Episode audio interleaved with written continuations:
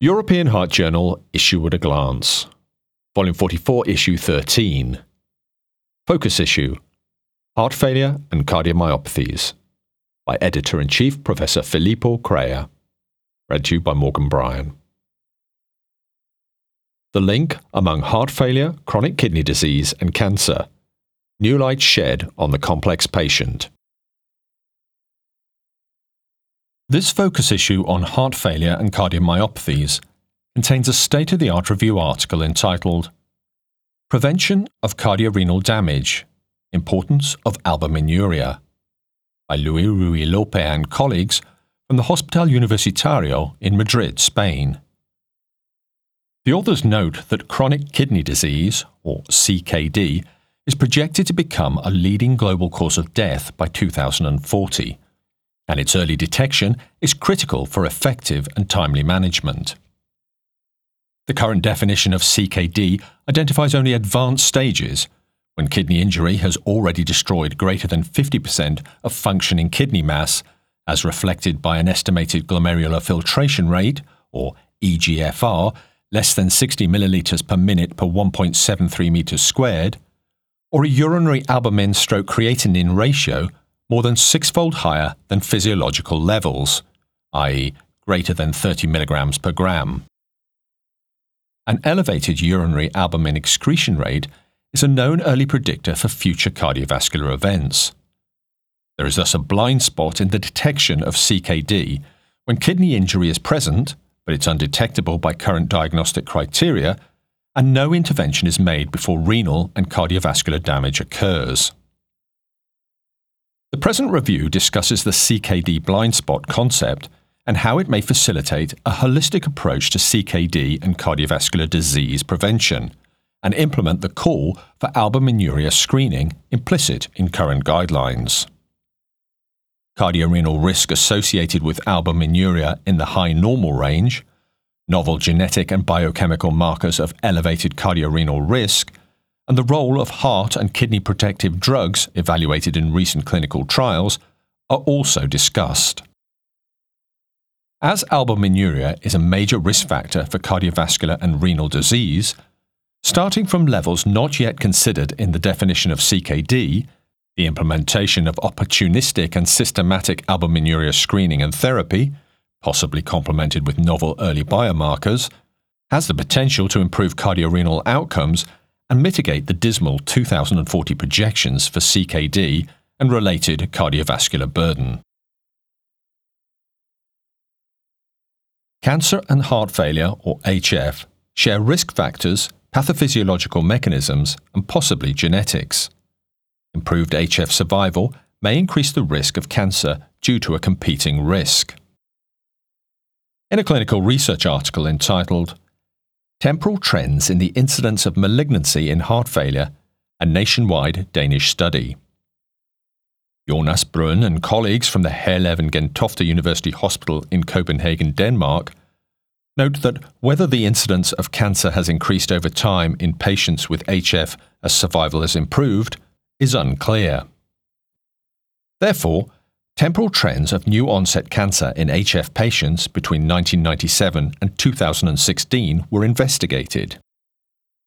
Using Danish nationwide registers, greater than 103,000 individuals alive, free of cancer, and aged 30 to 80 years at one year after HF diagnosis, index date, were included between the 1st of January 1997 and the 31st of December 2016.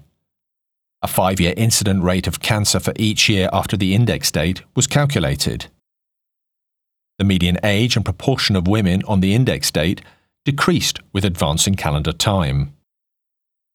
The five year incident rate of cancer was 20.9 and 20.2 per 1,000 person years in 1997 and 2016, respectively. In a multivariable Cox regression model, the hazard rates between index years 1997, reference, and 2016 were not significantly different. The five year absolute risk of cancer did not change with advancing calendar year, going from 9.0% 1997 to 2001 to 9.0% 2012 to 2016. The five year cumulative incidence of survival for HF patients significantly increased with advancing calendar year, going from 55.9% 1997 to 2001 to 74.3% 2012 to 2016. The authors conclude that although cancer rates during 1997 to 2016 have remained stable within one to six years after HF diagnosis, long term survival following an HF diagnosis has increased significantly. The contribution is accompanied by an editorial by Pietro Ameri and colleagues from the University of Genova in Italy. The authors note that the article by Brun et al. leaves the clinician with the confirmation that cancer is a comorbidity of HF to be aware of. According to the Danish registers, the five year risk of ischemic stroke, transient ischemic attack, or systemic thromboembolism in men aged 70 years with atrial fibrillation, or AF, is 6.8%, and in those with one risk factor in addition to AF, it is 8.7%. In women of the same age, the corresponding risks are 8.2% and 9.1% respectively. The five year risk of incident cancer in the HF cohort examined by Brun et al. was 9.0%. In pragmatic terms, therefore, the practitioner should be concerned about cancer in HF as much as about ischemic complications of AF. Nevertheless, it remains to be established whether the management of HF should be modified when cancer is diagnosed. And this is the most clinically relevant task to be accomplished by the field of cardio-oncology focusing on cancer in HF. Obesity is a pandemic of growing relevance. In a clinical research article entitled Anthropometric Measures and Adverse Outcomes in Heart Failure with Reduced Ejection Fraction, Revisiting the Obesity Paradox.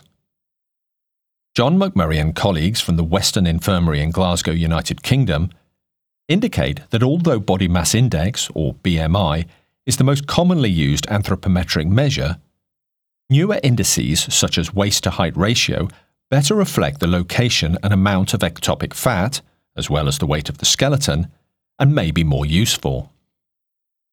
In their contribution, the prognostic value of several newer anthropometric indices was compared with that of BMI in patients with HF and reduced ejection fraction, or HFrEF, enrolled in Paradigm HF. The primary outcome was HF hospitalization or cardiovascular death. The association between anthropometric indices and outcomes was comprehensively adjusted for other prognostic variables, including natriuretic peptides. An obesity survival paradox related to lower mortality risk in those with BMI greater than or equal to 25 kilograms per meter squared, compared with normal weight, was identified, but this was eliminated by adjustment for other prognostic variables. This paradox was less evident for waist to height ratio, as an exemplar of indices not incorporating weight, and eliminated by adjustment. The adjusted hazard ratio, or AHR, for all cause mortality for quintile 5 versus quintile 1 was 1.10. Notably, both BMI and waist to height ratio showed that greater adiposity was associated with a higher risk of HF hospitalization. This was more evident for waist to height ratio and persisted after adjustment e.g., the AHR for HF hospitalization for quintile 5 versus quintile 1 of waist to height ratio was 1.39, 1.06 to 1.81. McMurray et al. conclude that in patients with HFrEF, alternative anthropometric measurements show no evidence for an obesity survival paradox. Newer indices that do not incorporate weight show that greater adiposity is clearly associated with a higher risk of HF hospitalization. The contribution is linked to an editorial by Stephan von Haehling from the Charité Campus Virchow Klinikum in Berlin and Ryosuke Sato from the University Medical Center in Göttingen, Germany. Von Haehling and Sato conclude that the present findings raise the alarm over the term obesity paradox, which has been claimed to be based on BMI. Can we tell obese patients just to stay as they are? To adequately answer this question, we should revisit the obesity paradox in patients with HF with preserved ejection fraction, or HFpEF, and in lean HF patients by waist to height ratio, since this better reflects the pathophysiological processes of obesity. Additionally, further tests are warranted to validate the effect of weight loss in truly obese HF patients with a high waist to height ratio. CKD increases the risk of cardiovascular disease, or CVD. In a clinical research article entitled Major Cardiovascular Events and Subsequent Risk of Kidney Failure with Replacement Therapy, a CKD Prognosis Consortium study. Patrick Mark and colleagues from the University of Glasgow in the United Kingdom point out that less is known regarding how CVD associates with future risk of kidney failure with replacement therapy, or KFRT. The study included 25,903,761 individuals from the CKD Prognosis Consortium with known baseline EGFR and evaluated the impact of prevalent and incident coronary heart disease, or CHD, stroke, HF, and atrial fibrillation, or AF events, as time varying exposures on KFRT outcomes.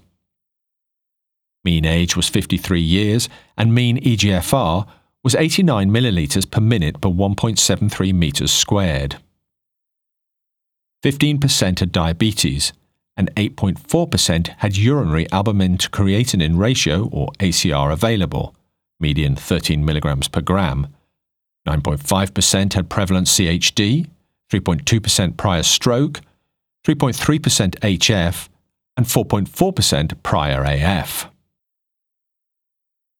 During follow up, there were greater than 269,000 CHD, greater than 311,000 stroke, greater than 712,000 HF, and greater than 605,000 AF incident events. 101,044 patients, or 0.4%, experienced KFRT. Both prevalent and incident CVD were associated with subsequent KFRT, with AHRs of 3.1, 4.5, and 2.8% after incident CHD, stroke, HF, and AF respectively. HRs were highest in the first three months post CVD, declining to baseline after three years. Incident HF hospitalizations showed the strongest association with KFRT, HR 46 within three months, after adjustment for the incidence of other CVD subtypes. The authors conclude that incident CVD events strongly and independently associate with future KFRT risk, most notably after HF, then CHD, stroke, and AF. Optimal strategies for addressing the dramatic risk of KFRT following CVD events are needed. This manuscript is accompanied by an editorial by Carmine Zoccali and Francesco Mallamaci from the Grande Ospedale Metropolitano in Reggio Calabria, Italy. The authors note that the findings by Mark et al. suggest that policies preventing HF, CHD, AF, and stroke, together with early timely treatment of the same diseases, will protect not only the cardiovascular system, but also the kidney. Appropriate cardiovascular interventions targeting these diseases may avert a not trivial proportion of CVD cases reaching the end stage phase of this disease, thereby contributing to mitigating the human and financial costs of kidney failure. Well beyond the critical cardiorenal connection, preventing the epidemic of chronic diseases, i.e., a set of highly interconnected diseases, remains an absolute public health priority in the years to come. Genetic hypertrophic cardiomyopathy, or HCM, is caused by mutations in sarcomere protein encoding genes, i.e., genotype positive HCM. In an increasing number of patients, HCM occurs in the absence of a mutation, i.e., genotype negative HCM. In a translational research article entitled Mitochondrial Dysfunction in Human Hypertrophic Cardiomyopathy is linked to cardiomyocyte architecture disruption and corrected by improving NADH driven mitochondrial respiration. Edgar Nollet and colleagues from the Amsterdam UMC in the Netherlands report that mitochondrial dysfunction might be a key driver of pathological remodeling in genotype negative HCM. Respirometry was performed on septal myectomy tissue from patients with HCM, n equaling 59, to evaluate oxidative phosphorylation and fatty acid oxidation. Mitochondrial dysfunction was most notably reflected by impaired NADH linked respiration. In genotype negative patients, but not in genotype positive patients, NADH linked respiration was markedly depressed in patients with an index septal thickness greater than or equal to 10 mm compared with less than 10 mm. Mitochondrial dysfunction was not explained by reduced abundance or fragmentation of mitochondria as evaluated by transmission electron microscopy. Rather, improper organization of mitochondria relative to myofibrils, expressed as a percentage of disorganized mitochondria, was strongly associated with mitochondrial dysfunction. Pre-incubation with the cardiolipin stabilizing drug elamipretide and raising mitochondrial NAD plus levels both boosted NADH linked respiration. The authors conclude that in genotype negative HCM, mitochondrial dysfunction associated with improper organization of mitochondria relative to myofibrils is linked to septal hypertrophy. Despite severe myocardial remodeling, mitochondria are responsive to treatments aimed at restoring respiratory function, eliciting the mitochondria as a drug target to prevent and ameliorate cardiac disease in this subset of HCM. The contribution is accompanied by an editorial by Christoph Maack, Angelika Batzner, and Vasco Sequeira from the Universitätsklinikum Würzburg in Germany. The authors note that the current study provides convincing evidence that respiratory defects of cardiac mitochondria may contribute to energy depletion and the pathophysiology of HCM, in particular when left ventricular hypertrophy progresses. Improving the provision of reducing equivalents in the Krebs cycle with the delivery of NAD+, modifying cardiac substrate metabolism, as has been performed previously in HCM with perhexiline, or improving respiratory chain function with elamipretide, could be valuable treatment options that may further improve the course of the disease beyond the currently available approaches. The editors hope that this issue of the European Heart Journal will be of interest to its listeners.